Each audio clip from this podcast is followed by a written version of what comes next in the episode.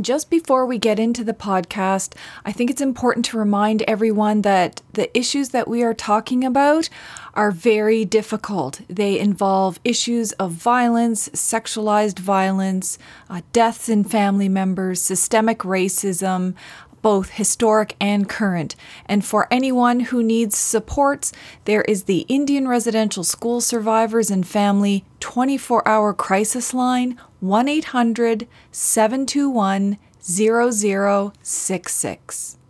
Welcome back, warriors. Kwe Tansei Sego Ani Buju. Kwe Ninda Louise Pam Palmater, and I'm the host of this show, The Warrior Life. This podcast is a show about living the warrior life, a lifestyle that focuses on decolonizing our minds, bodies, and spirits, while at the same time revitalizing our cultures, traditions, laws, and governing practices. It's also about asserting, living, and defending our sovereignty all over Turtle Island. And an important part of this work that is integral to what we do as nation building is to make sure that we are taking all the steps we need to to keep our people safe, including Indigenous women and girls.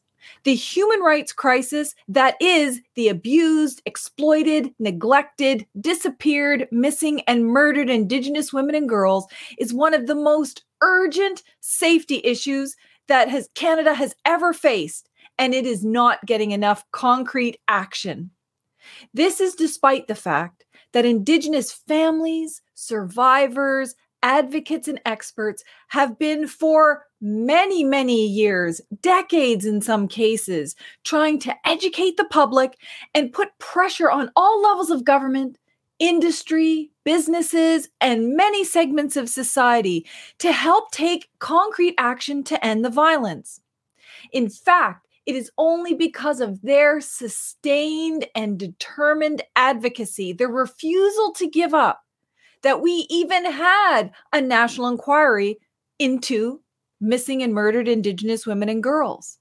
The National Inquiry considered oral and written testimony and evidence, reviewed tons of research and submissions before concluding that these grave human rights violations against Indigenous women and girls amounted to genocide, not just historic genocide, but ongoing genocide. And today's guest knows all of this issue all too well.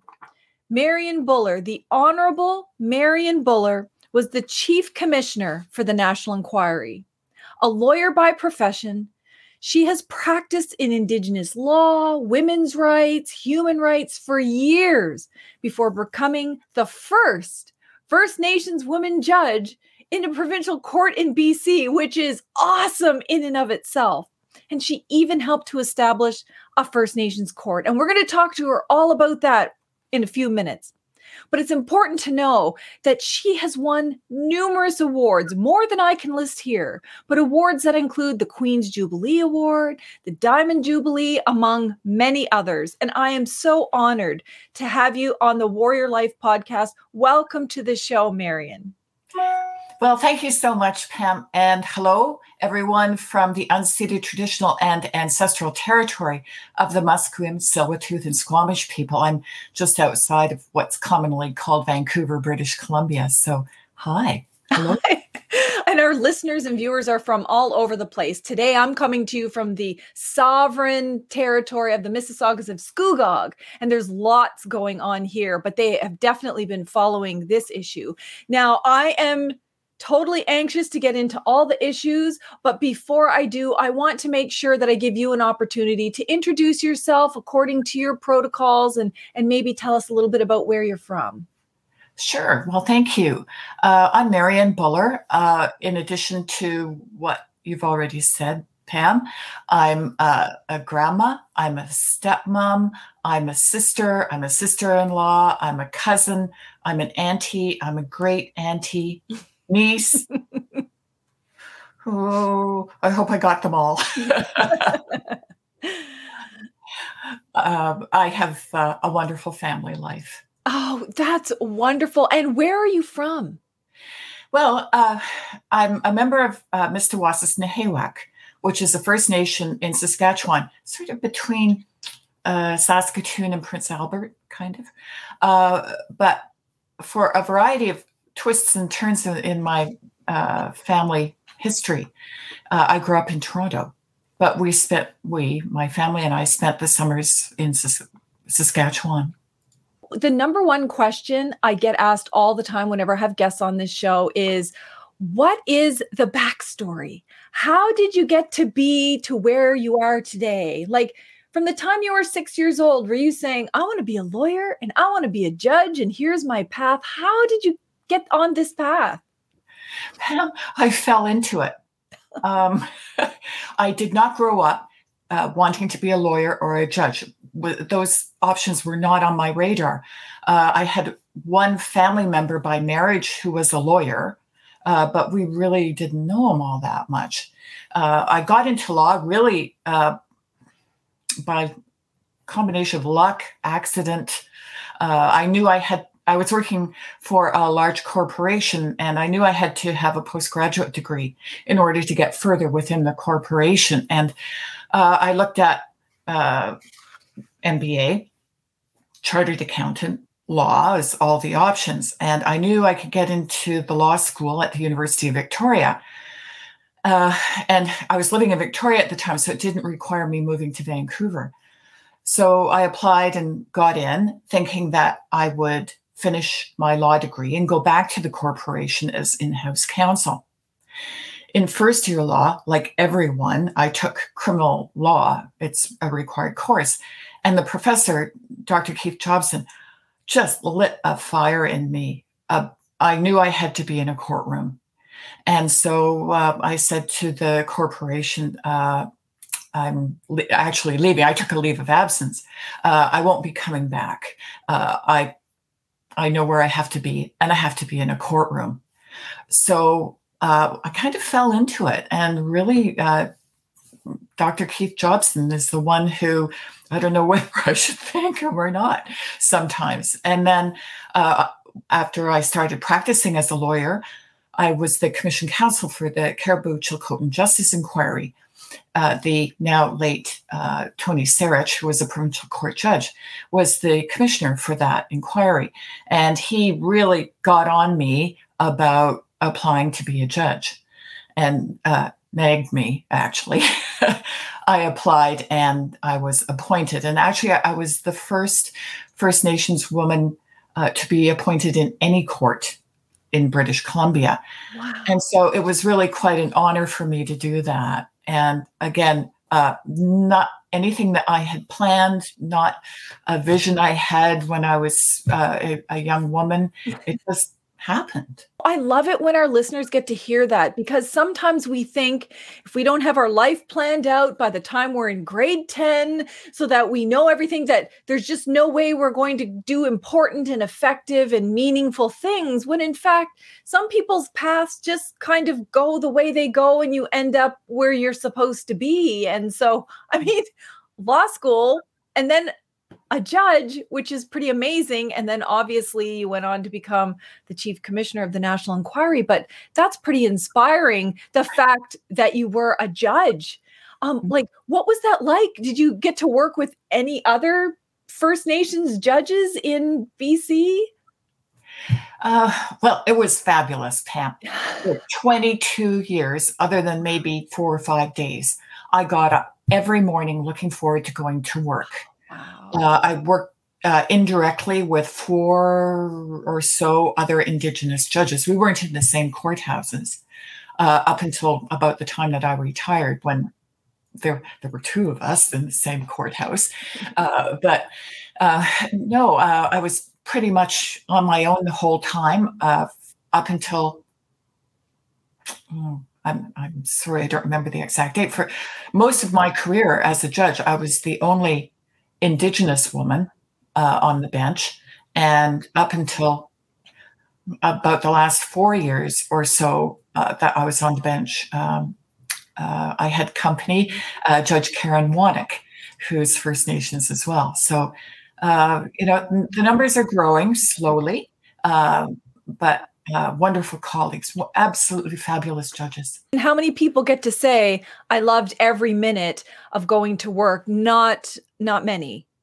No, no, and so it was a real gift to be able to uh, help people solve problems, hopefully in a good way, make some social change as well as you go along. And uh, I always say, at least when you're a judge, you know what you're going to be wearing at work. Oh, yeah. always have that same gear on. So, what color black socks will I wear? yeah. well, it saves on the wardrobe bill, I guess. Not only representing and blazing trails on that front, because that's pretty significant. We're still grossly underrepresented. Uh, the, the whole justice, see whether it's provincial or federal or Supreme Court. But you also helped create the First Nations Court. Like for people who don't know about that, can you just give a little background about that? Because that's also pretty significant.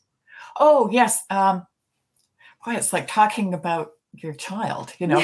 uh, uh, it was a wonderful opportunity to take a, a, criminal court, it's a criminal sentencing court, really, and uh, turn it into um, an indigenous, more of an indigenous court. Now, it's a colonial structure enforcing colonial laws, and there's only so much you can do. Uh, but there's also a lot that you can do to make it a better place for Indigenous people and better in the sense of the focus on healing. Uh, I learned after doing circuit courts all through British Columbia, especially northern British Columbia, the impact of trauma and intergenerational trauma on our people. And so, one of my goals with First Nations Court was to, uh, to go into sentencing with the help of elders with the help of Gladue reports, with a lot of input from the community as well, and say, okay, the starting point is we know you have trauma. How are we going to best address it so that you're not reoffending or that trauma is not causing you to reoffend?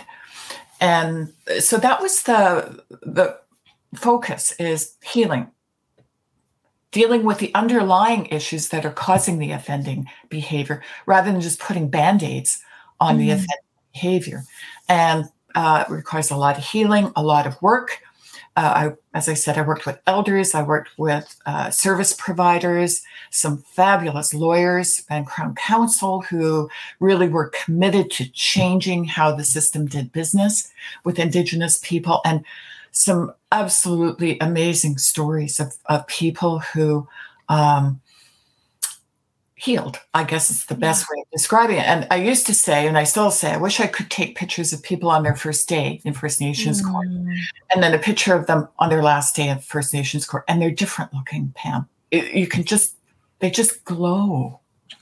That, yeah. well, that's amazing to do things differently you know, just that opportunity to do things differently. And I can only imagine in that scenario, or as a judge, or even as a lawyer, you've seen the full gambit of how trauma is inflicted on people, but also then how experienced trauma manifests in people.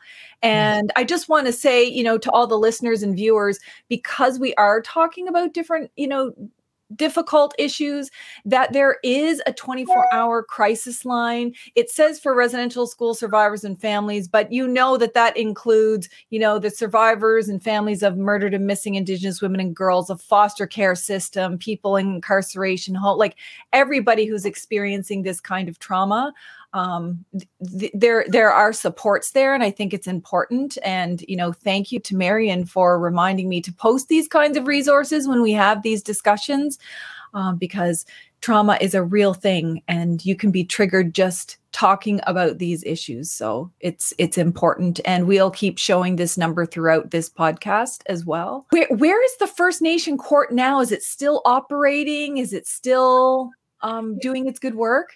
Oh, yes. Uh, under the guidance of Judge Garth Smith, who's Metis, oh. um, the court is still running. Uh, it's in New Westminster, and now I believe there are a total of seven First Nations courts in British Columbia following similar models uh, all wow. across the province. And we've also started a, a family court for kids in care. Now, I never presided in that court. I left the court to go mm-hmm. to the national inquiry. But we certainly were able to build the foundation for the family court before I left. And the elders from the First Nations court took this on and said, we're not letting this fall by the wayside. Bless them. And so they uh, took it upon themselves to get this court up and running. And it, the goal is to get the kids out of care and to level the playing field, Pam, so the kids can get out of care. Oh my goodness. Just imagine if we had that everywhere in Canada. It is such a battle. I work with First Nations in other provinces who you you can't even get your day in court. You know, so you're without your ch- your brand new baby for a year before you even get a court date, and then it can be extended or delayed, and it's just you don't even have access to justice.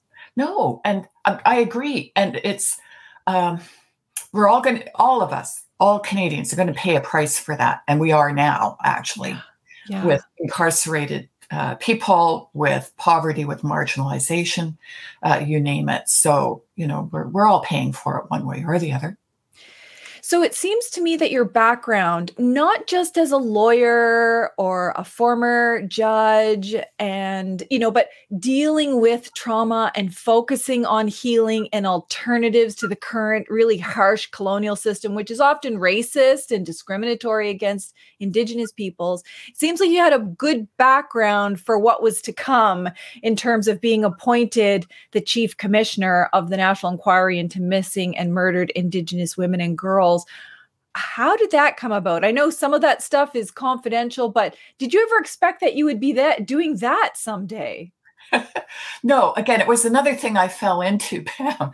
Uh, I, uh, to make a very long story short, I was having lunch one day with some of my colleagues, other judges, and it was during the stages of the pre-inquiry process, and one of the judges raised the pre-inquiry, and I said, "Oh no, oh they're doing it all wrong. they really need to be doing X, Y, and Z." And so one of the judges at the table had a friend in Ottawa and passed this message along to the friend in Ottawa. Uh, the judge that I work with says they're doing it all wrong, et cetera, et cetera. And uh, out of the blue, about a month later, I got a phone call from one of the, I think it was the chief of staff for Minister Bennett at the time, saying, We understand you have some ideas. Would you be willing to have dinner with the minister when she's in, in Vancouver? And I said, Oh, sure, why not? And so uh, I had then started watching what was happening with the pre-inquiry a little, a lot closer, and sort of sketched out, quite literally, sketched out what I thought a national inquiry should look like. Uh, on the day that uh, I was to meet the minister for dinner, uh, I was late leaving court and then coming home and changing and then having to drive downtown. And I inadvertently left my notebook with all my notes on my kitchen counter, but I remembered them because it was all pretty simple. So we were having dinner. I took a napkin and a pen and just sketched out on the napkin for Minister Bennett what the National Inquiry should look like. I gave it to her. I had no desire to um, to be a chief commissioner or a commissioner or anything else at that point. Uh, I was just helping. I thought, you know, I'm doing my my job as a, a an informed citizen. Uh, hopefully, they'll avoid making some mistakes. And then the phone calls and the text messages from staff kept coming about, well, would you take a look at the terms of reference? Would you do this? Would you do that? Wow. I said, sure, fine. You know, what am I going to do? Why not? Mhm. And so, uh, because they were headed down some rabbit holes that they shouldn't, that they avoided. And then one day I got a call uh, from a staff member saying, Would you be available uh, for a telephone conversation with Minister Bennett, uh, Monsef, and the Attorney General, uh, Raybould? And I said, Oh, yeah, fine. Why not? I'm glad to share my opinion with them. And so uh, we had this conversation, and uh, it was right before I was to go into the busiest remand court in Canada. Uh, and so they're talking, what's your vision for the court? And what do you see? And how do you see this going? And so I was more than willing to share my opinion. And uh, I didn't realize until afterwards, uh, I was sitting in this very busy courtroom uh, late because I was on the phone with the three ministers and thinking, I think that was just a job interview, but I'm not sure. And so we proceeded with this very busy day in, in remand court, and uh, we took a break. And I stood in the hallway afterwards. That was a job interview, and I thought, oh, well, who knows? And then uh, I forget how I got the actual offer. I think it came through Privy Council. And I had a long, hard think about taking the appointment because, first of all, I'd have to retire as a judge. They couldn't second, I won't get into it, they couldn't second. Yeah. That's the whole other issue. Oh. So I had to retire as a judge. Uh, I didn't know if I'd have to move to Ottawa or not. I didn't know if I wanted the public profile. I didn't know if I, I wanted the grief that would be involved with it. Um, so I, I talked to elders and family members and ultimately said yes to privy. I'm pretty sure it was Privy Council. And yeah, that's how it all happened. But I wasn't lobbying. Nobody was nominating. There, no political party or Indigenous organization wow. was advancing me as a candidate that I know of anyway. Uh, I just thought I was helping out and giving some of the advice. Oh my goodness. Uh, you know, I'm always amazed when I hear different people's backstories, you know, like how they came to do X or Y or Z. Sometimes you think, oh, it's an application process or it's this or it's that, but sometimes things just happen in very organic, unintentional ways. Right. Yeah. Wow. Yeah, and, and, that's sort of what happened here. And uh, it was probably the hardest work I've ever done, but I would do it again in a heartbeat.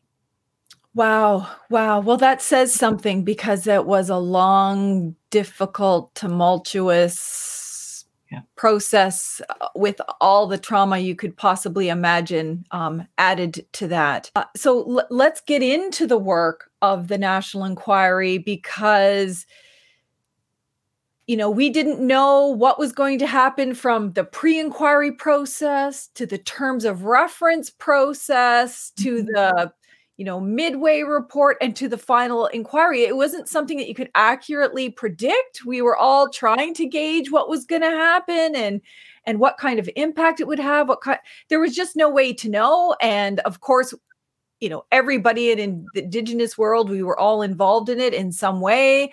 Um, full disclosure, I was one of the people that made an oral presentation and a written presentation, like so, so many other people such an important process. So I, am wondering for for anyone who is listening, like we have a lot of listeners from uh, other parts of Turtle Island, like uh, the United States, but we also have people from Aotearoa or Australia, Samoa, all places all over. Um, could you just give a little bit of an overview of what the what it was like doing that inquiry because i don't know that everybody truly understands unless they've been part of it somehow uh, good point. You had to be you had to be it to see it, right? Um, it was uh, a 30 month inquiry. And our terms of reference, as you know, Pam, were quite long.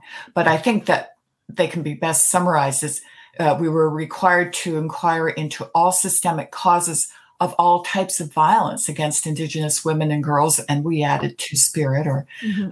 um, LGBTQIA people uh, to that. So it, the mandate was huge, and we were the first truly national inquiry ever to happen in Canada. Uh, we were in, incorporated, for lack of better words, federally by the government of Canada, and then sort of incorporated, for lack of better words, by every province and territory in Canada. So actually, we had 14 different orders in council creating us and 14 different terms of reference, which really, you know, created a, a lot of uh, legal issues for us, to say the least. Uh, but it was really difficult work. It was a difficult subject matter to start with. Um, we had very little time in which to do the work. Uh, we had um, uh, such a broad mandate, it was difficult to kind of keep the focus and uh, we didn't want, we being the commissioners and, and, myself, it wasn't all me. I worked with fabulous people. Uh, we wanted to take a very colonial structure and try to make it as least traumatizing as possible for everyone. And Pam, we broke a lot of legal rules and bent a lot of legal rules. Uh, we didn't, for example, we didn't require that people swear oaths on Bibles, for example. We didn't require uh, cross, or we didn't allow rather cross examination of family members and survivors. I mean, the list goes on. But I knew from the work that I had done that we had to make this as uh, user friendly is not the right term, mm-hmm. but as, as least re traumatizing as possible, but at the same time, truth finding. And so it was it was a real balance that uh, we tried to achieve all the way through, and uh, it was uh, from the get go. The pre inquiry created so many difficulties for us, Pam, and I'm I'm glad you raised that because a lot of people shared their truths, as we call them, their stories about their lost loved ones or their own experiences with violence at the pre inquiry stage. And so they thought, and quite rightly so, that was the inquiry. Uh, it wasn't. And so um, there was a lot of confusion, and it took a long time to get it sorted out. That, uh, first of all, we couldn't use, because of privacy laws, we couldn't just take that database from the pre inquiry and use it. Um, there were so many promises given during the time of the pre-inquiry, Pam, that that we just couldn't that were made on behalf of the eventual national inquiry that were impossible for us to to keep. Uh, the time frame, privacy issues, uh, you know, we the expectations that the pre-inquiry set up were just impossible. So of course there was pushback uh, when we started our work. It, it, there couldn't help but be. It gets set up, and you're already facing a multitude of challenges and people, you know, rightfully so expressing concern. And, but, but then we get we finally get into the national inquiry and we finally start hearing from families, survivors, experts, advocates, I mean, people from all backgrounds, all over the country. I mean, I, I can't even imagine what it would be like to be a commissioner, uh, let alone the chief commissioner, listening to that, uh, you know, every day and and hearing just what must be horrendous evidence on a, on a regular basis. I mean, h- how did you and the commissioners handle that for yourselves? I mean you're you're also trying to make the the inquiry into a trauma informed way for the participants. But how did you make sure that you guys were all okay? Well thank you for asking that. Uh, we all dealt with the vicarious trauma in a number of our own personal ways but as sort of a group we um, did all of our work in ceremony uh, we had elders who we called grandmothers, who you know picked us up and dusted us off and pushed us back into into the hearing room and but helped us with ceremony as well. Um, I had, as a judge, training with how to deal with vicarious trauma. So I went in with a little bit of experience under my belt as well, and I shared that with the commissioners. But we did a lot of, as I say, ceremonial work. We did a lot of um, uh, self help work, uh, just to deal with the mm-hmm. vicarious trauma. It's good to know that because nothing can actually proceed unless, you know, th- there's a process and some protections for everyone involved, you know, commissioners or people who are participating in it. Um, so let's move to some of the inquiry's core findings. I mean, what do you think are some of the most, I mean, they're, they're all important they all have different meaning to different people. So by no means am I saying, you know, just pick one or two because we would be here for probably a month if we were to go through all of it but what were some of the like most significant findings of the inquiry if if, if that's even possible I, I, think i get your point uh, i think uh, our finding of genocide mm-hmm. on historical and ongoing genocide was critical uh, as a foundation for the calls for justice, our, our recommendations. Uh, and also, I think what's really important is taking that human rights based approach to moving forward to ending the genocide.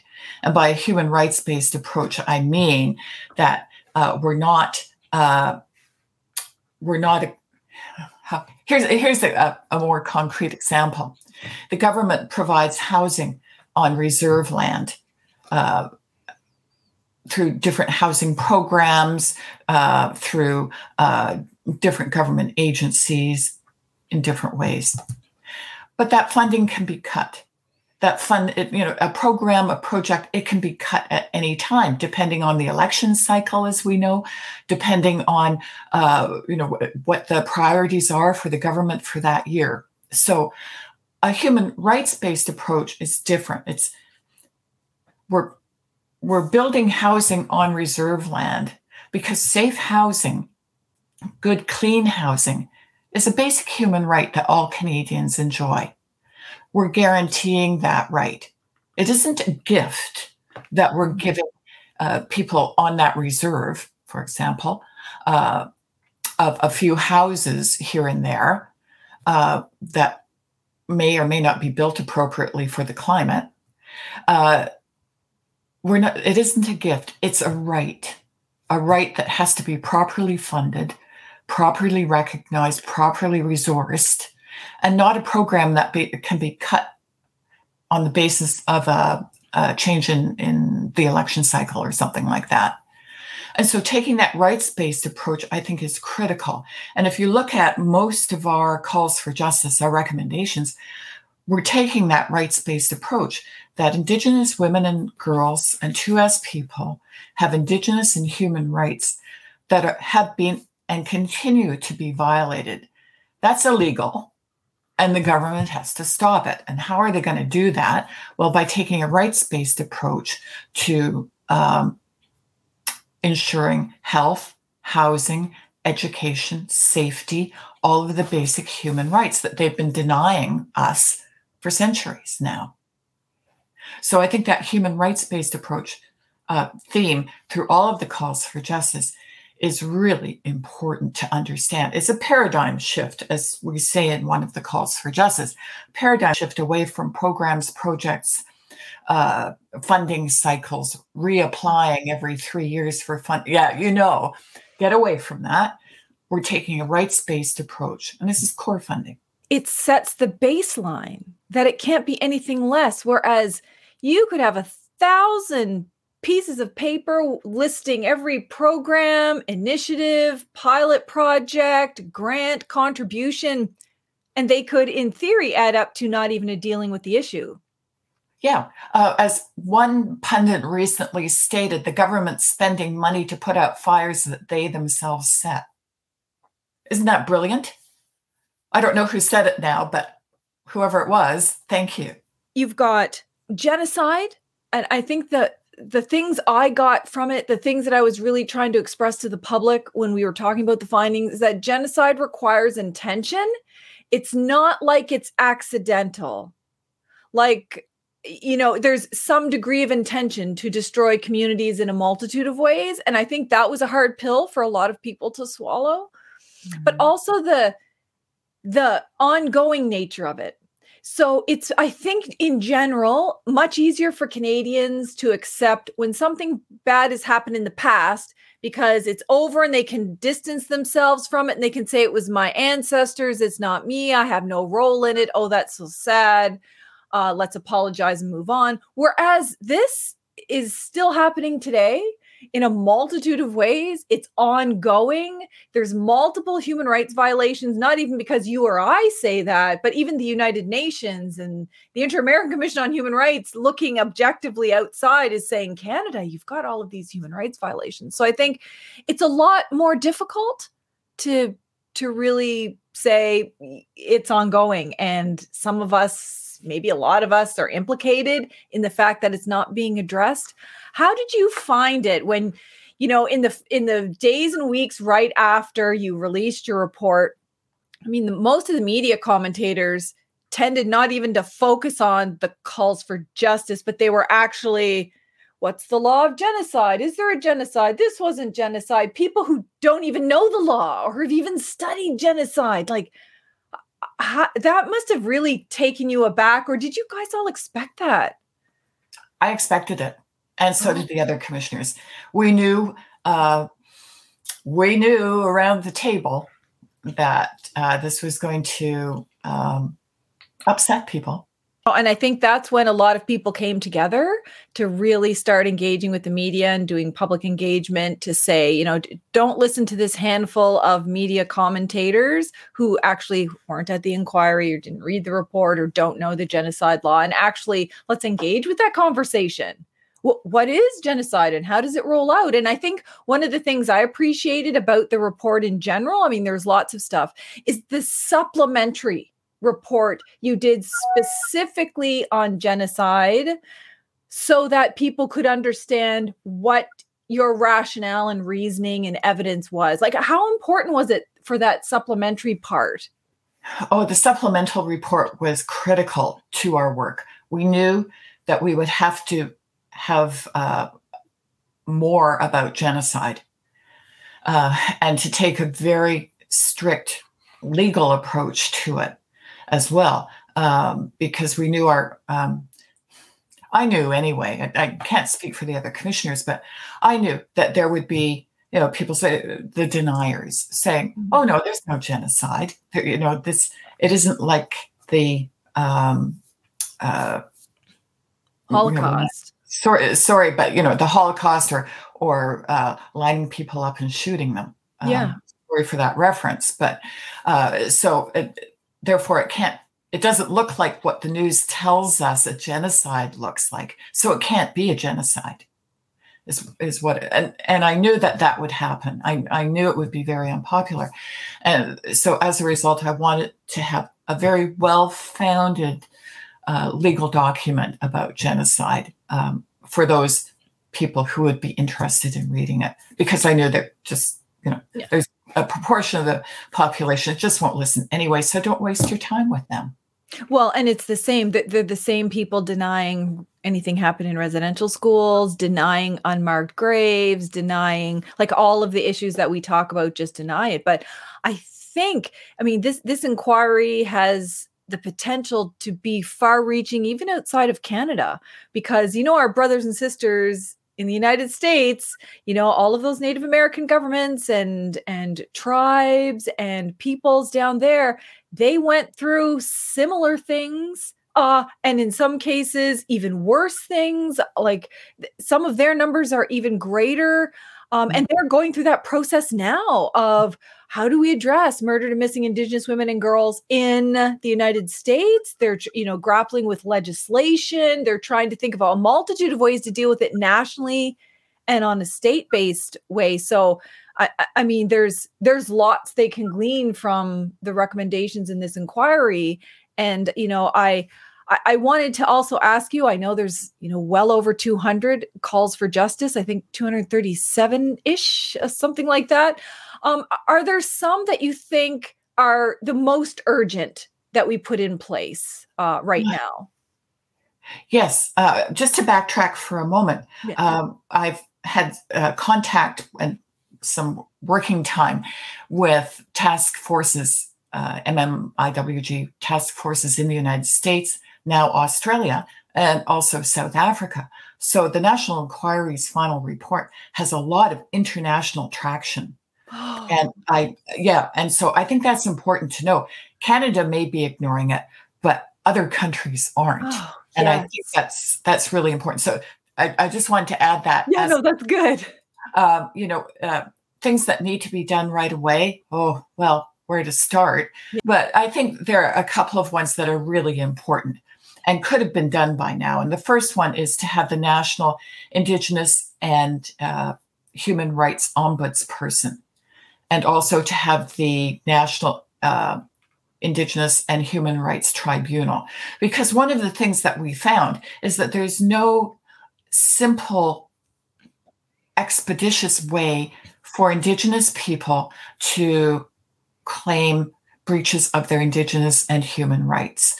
We know the Canadian court system is expensive, it takes a long time, and you don't get the remedy you want. Anyway, Canadian Human Rights Tribunal does a wonderful job about certain things. But again, time consuming, difficult to navigate. Various police complaints commissions, difficult to navigate, time consuming. That's why we recommended one body that can specialize in Indigenous and human rights violations and provide appropriate remedies. And to have the properly resourced, of course, but also to uh, provide the proper remedies. Because he- here's the problem, Pam governments, plural, across Canada, are saying, well, there are no rights violations because you know nobody's bringing us to court. You know, nobody's making complaints. Well, it's because they can't. And so, you know, it's sort of a head in the sand thing of, well, uh, nobody's making complaints, so there there can't be a problem. Well, if you don't provide people with the opportunity to make, you know, it becomes a circular argument. So the ombudsperson, the tribunal, could have been up and running by now decarcerating Indigenous women and girls. Critical. Now, this has been on the agenda with the uh, uh, uh, corrections investigator for years. We adopted their recommendations and even went a little bit further. Decarcerate those uh, women. Take a human rights approach to housing, culture, language um, uh, preservation get the kids out of foster care, uh, strengthen and support families rather than ripping them apart. Um, I'm sort of lumping them all together, uh, promoting uh, with long term stable funding uh, shelters for women across Canada. There just aren't in communities. So, uh, you know, there are a lot of them, but that tribunal, ombudsperson, get kids out of foster care, decarcerate, uh, long term funding, rights based funding, uh, language and culture. I mean, it's it's all there. It's all there. It's all there, and literally, this is what you know international organizations like the United Nations Human Rights Treaty bodies, eh, Inter-American Commission on Human Rights have been saying the socioeconomic conditions which are perpetuated by the state those conditions lead to situations of ill health and losing kids and incarceration. Uh, so it's like if you can't even get at you know the the root causes of what you're doing and only try to treat it from like a legislative point of view we're not going to get at it. So the fact that you included you know those socioeconomic conditions that are have been manufactured by the state and in in many ways maintained by the state i mean if if you know the formula like the canadian human rights tribunal like even the federal government said in their own internal papers the lack of funding contributes to the disproportionate level of apprehensions, but then you don't fix the funding, then you're knowingly allowing disproportionate apprehensions.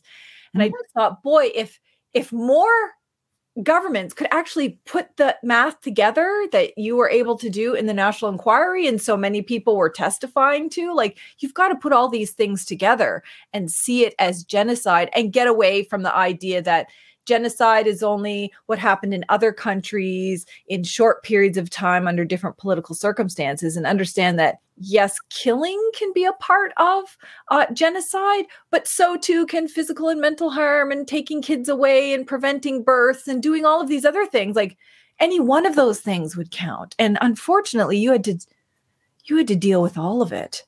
Um, and, and, I've seen you in the media and on Twitter uh, you know, commenting about this the court case and the settlement like the Canadian Human Rights Tribunal issued a compensation order and you were saying just can you just pay it i mean it, that money won't cover these children's lives mm-hmm. but it mm-hmm. seems like such a small thing to do to just comply with those orders you know to me it was a no-brainer it, eh, but you know uh, going back to the underlying causes just for a moment, mm-hmm. we recommended um, uh, a livable income for all mm-hmm. Canadians based on, and not just one number across the board, because we know living in the North is way more expensive than in the South. And, you know, if you look at, like, you take that one thing, Pam, like the money take the money and spend it differently,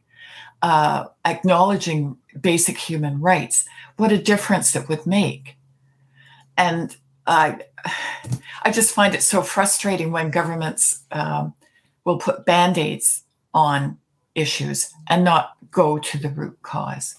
Yeah, yeah, definitely. And the way in which looking at it from a human rights lens means you it's it's so much broader than if you're just looking at one isolated incident of violence mm-hmm. uh, police assaulting an indigenous woman or sexually assaulting an indigenous woman and you can analyze that and say one bad apple one bad circumstance and not really look at the systemic nature because when you look at the systemic nature of human rights violations then you see oh wait well there's the extractive industry and the higher levels of violence related there and then there's you know the social work profession and then there's the education and then there's hospitals and so it's so much broader than people think and so systemic that if you put a human rights framework on it then it then it fits. Mm-hmm. it, it fits. And i'm wondering is there what's the work of the commissioners now? Does it end after the inquiry and everything's like um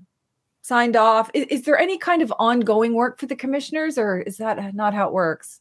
No that's not how it works. Um, june 30th 2019 at 11:59 p.m. we were done, and uh, uh, we lost our superpowers, so to speak. And yeah, there, was nothing. Nobody reported to us after that. Uh, we weren't obligated to report to anybody. We did. We didn't know anything more than members of the general public. The report came out months before an election so we were at the Inter-American Commission saying, you need, mm. to, you know, we need to get Canada to act on this report. And Canada's response was, sorry, we're in caretaker mode. We can't do anything. And then we come back from an election and there's nationwide protests against police violence against Black people. And it's like, sorry, we're dealing with this right now. And then it's pipelines and they're dealing with pipelines and then oops we're now in another election mode now it's pandemic. I feel like every excuse under the sun has been used to take really substantive urgent genocide based action because genocide means this isn't just an everyday one off thing. This is a national crisis. And to me, maybe it's just me, but I don't see the corresponding genocide level national response that we should have had. Yeah. Is is that something that you see too? Yes, of course. Uh, the federal government's response has been entirely underwhelming. Uh, but I think there are some bright lights in all of this and uh, really have kind of left the government, federal government in, in the dust, so to speak. Uh, Yukon has done a wonderful job of sort of synthesizing our report, TRC and a few others. They they just hit the ground running. They went to uh, they struck a committee, tripartite committee, visited every community in Yukon, which is a task, I'll tell you, uh, and developed their own implementation plan. And it's brilliant. NWT just recently released their uh, implementation plan. A lot of changes are happening on the ground at the grassroots level where people are saying, well, obviously, we can't wait for the government. We better make this change ourselves. And so, for example, in Ontario, the Ontario Native Women's Association partnered with the Ontario government to work on the issue of human trafficking uh, and with some good results, I might add. Uh, there are uh, people in Alberta who are expanding Indigenous policing, for example. So, um, yeah. Uh, new relationships being built. Immediately after we filed our report, the mayor of the city of Saskatoon said to city council, okay, take the summer, everybody read the report. When we come back in the fall, we're going to pick priorities and develop strategies for implementation. New relationships between families of missing and murdered and survivors uh, in Winnipeg and the chief of police there. or chief constable, I think he is. So they're, they're, oh, and then in Saskatchewan, the women said, well, we're not waiting for the government, we're forging ahead. Same thing in Alberta. So, you know, there's a lot happening at the grassroots level um, because people at the grassroots know it's a genocide, no doubt about it. And they're doing the hard work the hard, you know, getting the calls at midnight, people mm-hmm. in distress type of work. They're doing the hard work. Well, it seems to be that's always the way it is. We're, we're the ones that have to take the lead. Um, before we let you go, I ask this of every guest what can Canadians do to push this issue, to push governments and industry and organizations to act on this report and the calls for justice? Ooh, big question, but oddly enough, a very simple answer. I think the first thing all Canadians have to do, Indigenous and non Indigenous people, is we have to educate ourselves about the true history of Canada. And, you know, that's that's easily done. Uh, you know, I just tell people look, if you're not reading Indigenous authors in your book club, get some on your list. When you're in the lineup at Tim Hortons, Google Indigenous and Canada and see what and read one website. You know, there are a lot of really easy ways for all of us to educate ourselves about the true history of Canada. And then you understand what the issues are and why it's important to push ahead. And I think we also have to hold media to account here mm-hmm. because we know about news, 24 hour news cycles, for example. Uh, you know, uh, out of sight, out of mind. Let's get this back as a national discussion. And how do we do that? Well, you can do a lot of that through social media and by people learning what the issues are, pushing back against government. Yeah, ex- people don't realize, I think sometimes the power of social media.